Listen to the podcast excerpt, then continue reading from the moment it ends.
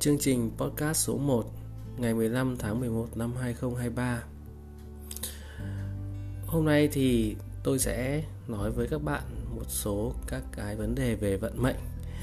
Vận mệnh là một cái khái niệm phức tạp và có nhiều cách tiếp cận khác nhau. Người ta có thể có niềm tin vào vận mệnh từ nhiều nguồn trải nghiệm khác nhau. Đấy, Hoặc là những cái khó khăn trong cuộc sống. Hoặc là cũng có thể là do sở thích cá nhân của mình. À, việc hiểu về vận mệnh nó phụ thuộc vào cái quan điểm cá nhân và cái trải nghiệm riêng của từng người. Tuy nhiên những người tin vào vận mệnh thì thường có các nhóm sau đây. Thứ nhất là những người mà họ lớn tuổi. Khi mà họ lớn tuổi rồi thì họ có nhiều cái trải nghiệm trong cuộc sống và họ thấy rằng là những cái sự thành công hay thất bại của bản thân mình nó không chỉ dựa vào những cái cố gắng của bản thân mình đấy ờ, mà nó còn phụ thuộc vào nhiều cái yếu tố khác nữa Ừ. ngoài ra họ cũng đã trải nghiệm nhiều cái việc nó lạ lùng hoặc là nó mang tính là khó giải thích cho nên là họ có xu hướng là bắt đầu tin vào vận mệnh hơn nhóm thứ hai là những người trải qua khó khăn những người mà gặp nhiều khó khăn thách thức trong cuộc sống uh, thay đổi công việc tiền bạc kém hoặc là hôn nhân có không hạnh phúc thì họ có thể suy nghĩ sâu xa hơn về cái vận mệnh của mình. Họ có thể cảm thấy rằng là những cái khó khăn này là một cái phần của vận mệnh của họ, cái duyên nghiệp của họ.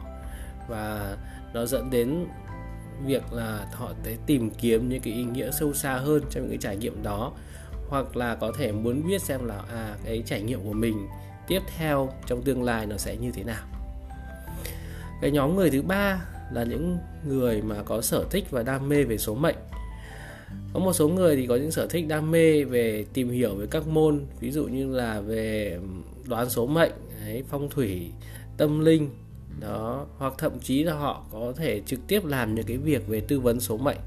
Thì những cái người đấy họ cũng sẽ rồi hiểu rõ hơn về bản chất và ý nghĩa của cuộc sống và cũng sẽ có cái quan điểm tin vào vận mệnh nhiều hơn à, với những các bạn à, còn ít trải nghiệm các bạn trẻ hoặc là những người mà đang ở trên bước đường thành công đấy, thì họ có thể cảm thấy là à mọi thứ đều rất thuận lợi và chỉ cần cố gắng là được.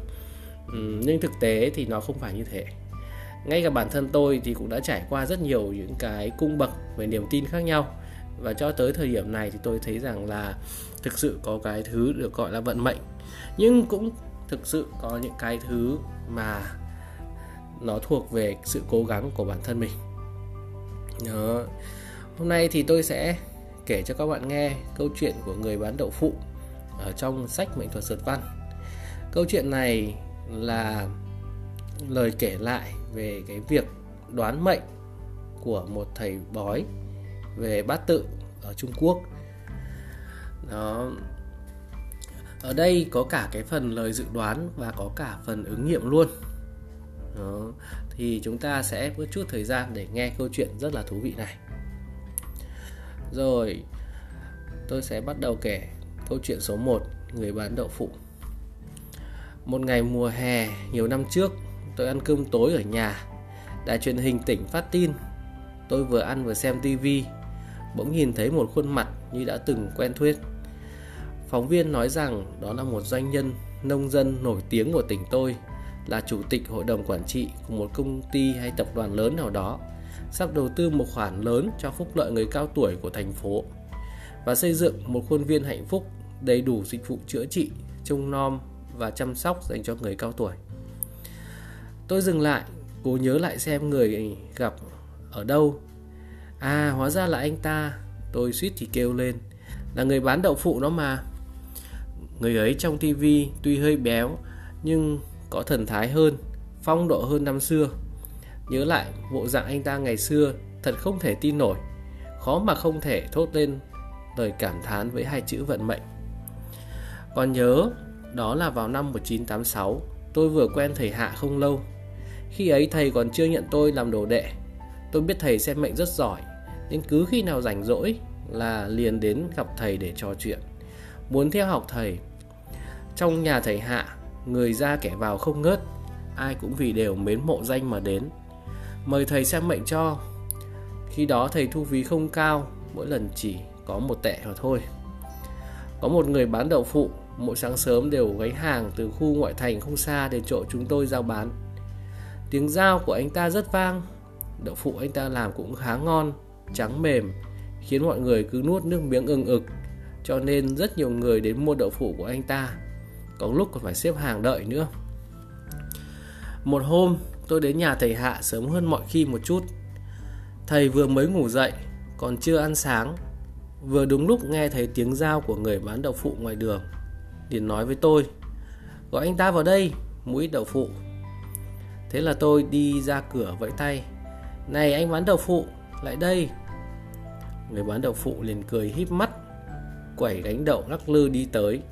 Khi đó anh ta mới khoảng hơn 30 tuổi Đội mũ rách Người trông bẩn bẩn Trên trán lấm tấm mồ hôi. Tôi hỏi anh ta Đậu phụ anh bán thế nào đấy? Cùng mua cho thầy Hạ à. Vâng.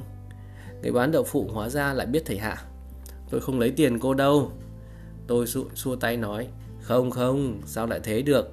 Anh đi bán đậu đâu có dễ dàng gì Sao có thể không lấy đậu của anh được? Tôi nói Cô nghe Thầy Hạ xem mệnh rất lợi hại. Tôi muốn xem một quẻ như thế có được không? Người ta thường nói Chẳng ai buôn bán mà chịu lỗ cả. Xem ra anh này đúng là dân kinh doanh đích thực. Bởi vì thầy Hạ khi đó thu phí không cao. Tôi nhầm tính tiền một quẻ và tiền một cân đậu phụ chênh lệch nhau không nhiều. Thế là liền dẫn anh ta đến nhà sư phụ tôi. Thầy Hạ hỏi ngày giờ sinh, anh ta nói sinh ngày 24 tháng 2 năm 1955, sinh vào tầm giờ ăn xong cơm tối. Thầy Hạ lấy lá số bát tự rồi nói, mệnh của anh là giờ canh tuất, ngày đinh sửu, tháng kỷ mão, năm ất mùi. Theo giờ tuất mà luận, anh có một anh trai và một em gái. Người bán đầu gật đầu nói phải. Gặp phải tình huống giờ sinh không chuẩn xác, thầy Hạ thường thông qua việc đoán số anh chị em là bao nhiêu người để điều chỉnh lại. Ở đây nói đúng, xem ra giờ sinh không có vấn đề. Thầy Hạ lại nói tiếp, anh trai hơn tuổi anh nhiều đúng không? Đúng ạ, anh em con cách nhau 12 tuổi, đều là tuổi dê. Người bán đậu vẻ mặt tin phục. Thầy lại nói, hồi nhỏ anh chưa từng đi học Vâng, con lớn thế này rồi cũng chỉ biết viết tên của mình, bụng chỉ có dăm ba chữ thôi ạ. Nghe lời nói thành thực của người bán đậu, tôi cũng không nhịn được cười, cảm thấy anh ta rất thẳng thắn, tính cách cũng rất hiền hòa. Người đánh bậu thành khẩn hỏi, bán đậu cũng không kiếm được nhiều tiền, con muốn năm tới mở xưởng làm đậu, thầy xem giúp con liệu có làm được không? Nói xong, anh ta nhìn thầy Hạ với ánh mắt cầu xin, mong kết quả mà thầy nói ra sẽ không làm mình thất vọng. Không ngờ thầy Hạ cười lớn rồi nói Anh bạn, tương lai anh sẽ trở thành tỷ phú đó Lời này vừa nói ra Cả người bán đậu và tôi đều thất sắc kinh ngạc Chẳng lẽ thầy lại nói đùa Thầy an ủi anh ta rồi nói Yên tâm đi, anh mở xưởng làm đậu nhất định thành công. Con có thể kiếm được nhiều tiền như vậy sao? Lời của thầy cũng chưa đủ để anh ta phấn chấn lên. Vẻ mặt người bán đậu không tự tin. Anh cúi đầu xuống nói khẽ con không có trình độ văn hóa. Đúng vậy tôi cũng có cảm giác là khả năng không cao. Lúc đó vừa mới cải cách mở cửa lương của một công nhân mới vỏn vẹn được 100 tệ anh ta bán đậu cả năm, cố gắng lắm cũng chỉ kiếm được tầm 1.000 tệ mà thôi. Muốn kiếm được bạc triệu thì phải mấy đời bán đậu phụ. Hơn nữa, khắp Trung Quốc còn không đào đâu ra tỷ phú, thì anh ta làm sao có thể chứ? Nhưng tôi rất hiểu thầy tôi. Thầy sẽ không vì kiếm thêm vài đồng của người khác mà nói những lời êm tai này. Thầy lại càng không chút vì, không vì chút đậu phụ mà lấy lòng người bán đậu. Tôi đang suy nghĩ thì thấy thầy tiếp lời. Anh bạn vận khí tốt gặp được thời cuộc tốt tương lai anh không cần đi bán đậu phụ nữa đâu có thể làm sự nghiệp lớn cuối cùng anh sẽ làm bất động sản khách sạn thành bậc tỷ phú này chàng trai hãy làm cho thật tốt từ năm 1991 trở đi, anh sẽ bắt đầu phát tài. Mỗi năm càng kiếm thêm nhiều tiền đó. Lời thầy Hạ khiến anh chàng bán đậu phụ cười tươi như hoa. Anh ta nắm chặt lấy tay thầy, cảm động nói: "Thưa thầy, nếu đúng con trở thành tỷ phú, đến lúc đó nhất định sẽ không quên thầy, con sẽ báo đáp thầy thật tốt." Thầy Hạ thản nhiên nói: "Chẳng cần đâu, nếu anh thành tỷ phú thì đã đó là do vận mệnh của anh. Chúng cẳng cũng chẳng cần cảm tạ tôi chỉ cần nói với tôi một tiếng để tôi biết mình xem chuẩn là được rồi. Hôm ấy trước khi về, anh ta cứ cố đưa thêm thầy Hạ một cân đậu phụ nữa. Sau khi anh ta đi, tôi nói với thầy, nếu anh ta thật sự trở thành tỷ phú, sao thầy không nghĩ tương lai có thể nhờ vả anh ta chút gì? Anh ta cho một chút tiền thì thầy cũng không phải vất vả kiếm mỗi ngày vài đồng lẻ rồi.